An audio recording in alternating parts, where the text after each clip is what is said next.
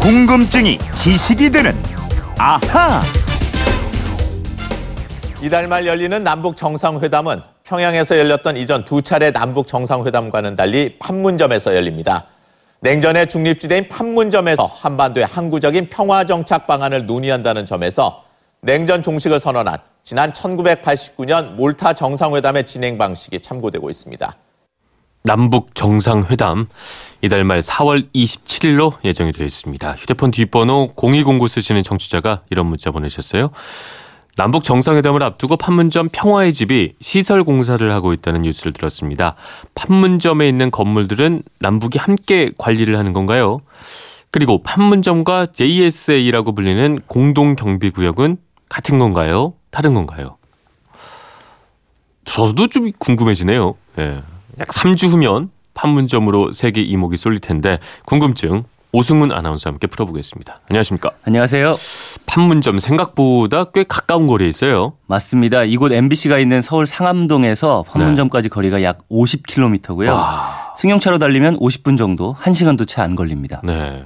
정말 가깝군요. 가깝습니다. 네. 이 판문점에 대한 궁금증 저희가 좀 풀어드려야 될 텐데 우선 판문점이라는 이름이 어떻게 생겼는지 이것부터 알아봐야 될 것 같아요. 네. 지금 우리가 판문점이라고 부르는 곳은 우리 측 행정구역으로는 경기도 파주시 진서면이고요. 네. 북한 행정구역으로는 개성시 판문군 판문점인데 6.25 이전까지만 해도 이 판문점이라는 이름은 없었습니다. 없었어요? 네. 아, 그러면 이게 전쟁 때문에 전쟁 후에 생긴 이름인가 보죠? 그렇습니다. 이 지역의 원래 이름은 순우리말인 널문리였는데요. 널문리. 예. 오. 이게 조선의 선조라는 설도 있고 그냥 옛날 어느 임금이라는 설도 있는데 네. 아무튼 어떤 임금님이 이 마을에 있는 강을 건널 때 다리가 없어서 못 건너게 되자 마을 주민들이 집에 있는 널문 그러니까 널빤지문이죠. 아. 이것들을 가져와서 다리를 놓았다고 합니다. 그 이후로 널문리라고 불렸다는 얘기가 있고요. 네. 또 하나는 이곳에 있던 주막집이 널문을 달아놓고서 손님을 맞았다고 해서 널문리로 불렸다 이런 설이 있습니다. 네. 널문리라는 저는 이 우리말 이름이잖아요. 네. 대단히 예쁜데 근데 이게 왜 전쟁 후에 판문점이라는 딱 봐도 한자어인데 네. 왜 이렇게 바뀐 거죠? 이게 전쟁 당시에 중공으로 불렸던 중국 때문이에요. 네. 전쟁이 나고 1년 후인 1951년 7월에 개성에서 휴전 회담이 시작됐는데요. 이 회담이 석 달 후인 10월에 개성 남쪽인 이곳으로 옮겨집니다. 네. 당시 이 마을은 집도 몇 채 없는 작은 마을이었고요.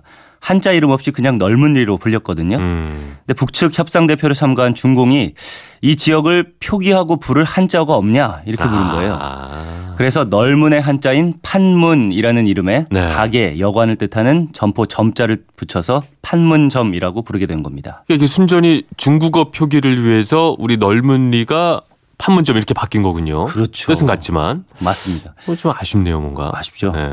근데 넓은 점 하니까 또 좀 이상하고. 넓은리점. 넓은, 아. 넓은 리가 참 좋긴 좋은데. 네. 아무튼 이 당시 회담 장소는 지금보다 더 북쪽에 있었다고 해요. 네. 1953년 7월 27일 정전 협정을 맺은 다음에 쌍방이 다시 측량을 해보니까 이 회담장이 군사분계선보다 400m 북쪽에 위치해 있는 겁니다. 네. 그래서 그 거리만큼 남쪽으로 이동한 것이 지금의 판문점 자리고요. 음. 유엔과 북한이 1954년 11월 8일 이곳에 군사정전위원회 본부 지역을 설정하고 그 안에다가 공동경비구역을 둔다 이런 내용의 협정을 맺었습니다. 그럼 아까 질문해 주신 그 판문점과 공동경비구역은 같은 거군요. 같은 겁니다. 네. 그래서 판문점 공동경비구역이라고 불리기도 하고요. 아. 공동경비구역을 영어로 하면 Joint Security Area 해서 네. 약자로 줄여서 JSA라고 하잖아요. 그렇죠. 이게 판문점 JSA라고도 부르는데요. 네. 구역이 정해져 있습니다. 비무장지대 DMZ 안에 있으면서 군사분계선상의 동서로 800m, 남북으로 400m의 네모난 지역을 설정을 했고요. 네. 네. 이 구역을 유엔군과 북한군이 공동으로 경비한다. 음. 그래서 공동 경비 구역이라고 불렀습니다. 그러면 판문점이나 JSA라는 이름은 6.25라는 동족 상장의 비극이 없었다면 네. 세상에 나오지 않을 있을 그렇죠. 필요가 없었던 맞습니다. 그런 이름이군요. 판문점과 JSA 모두 이 정전 협정의 과정 그리고 결과로 생긴 인위적인 이름이고 음. 구역이죠. 네.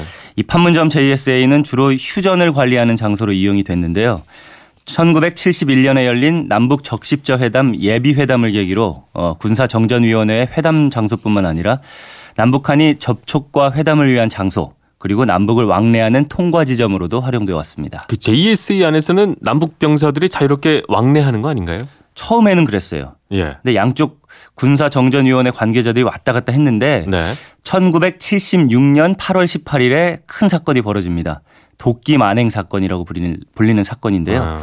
이 북한이 벌인 이 사건 이후에 양측의 충돌을 방지하기 위해서 이 공동 경비구역 안에도 분사 분계선을 표시를 했고요. 네. 이 선을 경계로 양측이 각각 경비를 나눠서 맡게 된 겁니다. 네. 우리 측 경비는 원래 유엔군이 맡는 거잖아요. 네. 유엔군이 휴전 협정 당사자니까요. 네. 그래서 오랫동안 유엔 사령부 경비대대가 경비를 맡다가 2004년 10월 31일부터 한국군 JSA 부대가 경비를 아. 담당하게 됐고요. 네. 2008년에는 모든 미군 시설이 철수하고 전권이 한국군에 넘겨졌습니다. 네. 지금 남북 정상회담 앞두고 이제 평화의 집 공사를 하고 있다고 하는데 네. 판문점에 생각보다 건물이 꽤 많이 있더군요. 예, 모두 24채가 있다고 해요. 네. 예, 크고 작은 건물들이 다 24채인데 네. 군사분계선 위에 7채 조립식 막사가 가로로 즉 동서 방향으로 늘어서 있는데요. 네. 모두 회의실로 쓰는 건물입니다. 음. 이 회의실 안에 군사 분계선은 길쭉한 회의용 탁자가 한가운데를 지나고 있는데요. 마이크 선 그리고 탁자 위에 놓인 유엔기와 북한기가 음. 분계선을 상징한다고 합니다. 그럼 그 분계선을 북쪽으로 넘어가면 북한 땅인 거죠? 뭐 그런 셈이죠. 네. 근데 이 막사 안에서는 자유롭게 돌아다닐 수 있다고 해요. 이 재미있는 거는 이 막사는 남북한 사람들 가운데 먼저 막사에 진입한 쪽이 건물을 이용한다는 점입니다. 아. 네. 남한 사람들이 먼저 들어가 있는 동안에는 북한군 들어오지 않고요. 네. 북한 사람들이 들어가 있는 동안에는 남한 병사들이 들어가지 않는 식입니다. 선점하는 쪽이. 그렇습니다. 네. 건물 관리는 공동으로 하나요?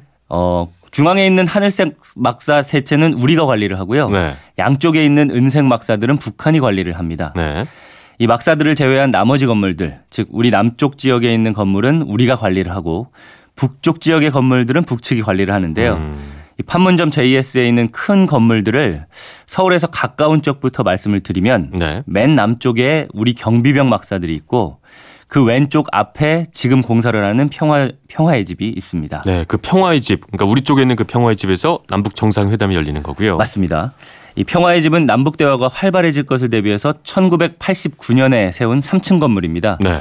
귀빈실, 기자실, 회담장, 연회실 등으로 꾸며져 있고요. 이 평화의 집에서 2시 방향으로 오른쪽에 있는 큰 건물이 자유의 집입니다. 네. 그리고 그 앞쪽에 막사 7채가 있습니다. 음. 북쪽을 보면 군사분계선을 넘어가자마자 북측 지역 판문 각이 있고요.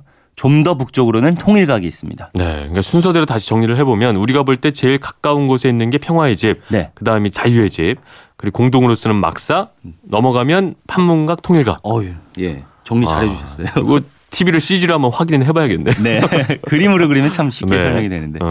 어쨌든 더 설명을 드리면 우리 쪽 평화의 집 뒤쪽에 9시 방향에 강이 있고 다리가 놓여 있는데요.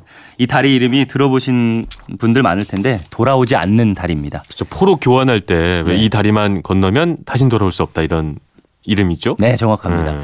이 다리는 원래 개성에서 공동경비구역으로 출입하는 다리로 사용됐는데 네. 이 역시 도끼 만행 사건 이후에 통행이 금지됐습니다. 음. 자, 여기서 오늘의 앗 이런 것까지는요.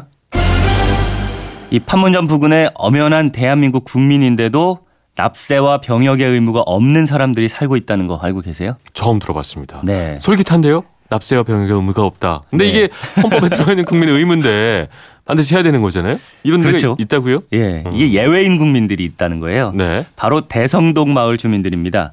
이 마을은 비무장진의 안에 있는 데다가 불과 200m 거리에 북한군 초소가 있습니다. 아. 분단의 경계선이랑 가장 가깝게 맞닿은 마을이잖아요. 그래서 이 북한과 가까운 지역에 농사를 지으러 나갈 때는 군인들이 경호를 위해서 동행을 합니다. 농사 지으러 갈 때도? 네. 아. 이 때문에 논밭에 나갈 때도 미리 군부대에 보고를 해야 되고요. 아이고. 어쩌면 좀 움직임에 제약이 있는 거죠. 네. 이런 지역이기 때문에 국민의 4대 의무 가운데 병역과 납세 음. 의무를 면제해 주고 있습니다. 실상 늘 병역을 하고 있다. 그렇죠. 국가를 위해서 애쓰고 있다. 이런 느낌이 좀 있겠군요. 네.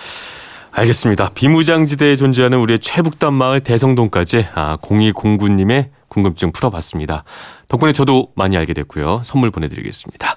자, 이분처럼 평소 궁금한 게 있는 분들 어떻게 하면 될까요? 네, 그건 이렇습니다. 인터넷 게시판이나 MBC 미니 아니면 휴대전화 문자 샵 8001로 보내주시면 됩니다. 네. 문자 보내실 때는 미니는 공짜지만 휴대전화는 짧은 건 50원, 긴 건 100원의 이용료가 있습니다. 궁금증이 제시이 되는 아하 오승훈 아나운서였습니다. 오늘도 고맙습니다. 고맙습니다.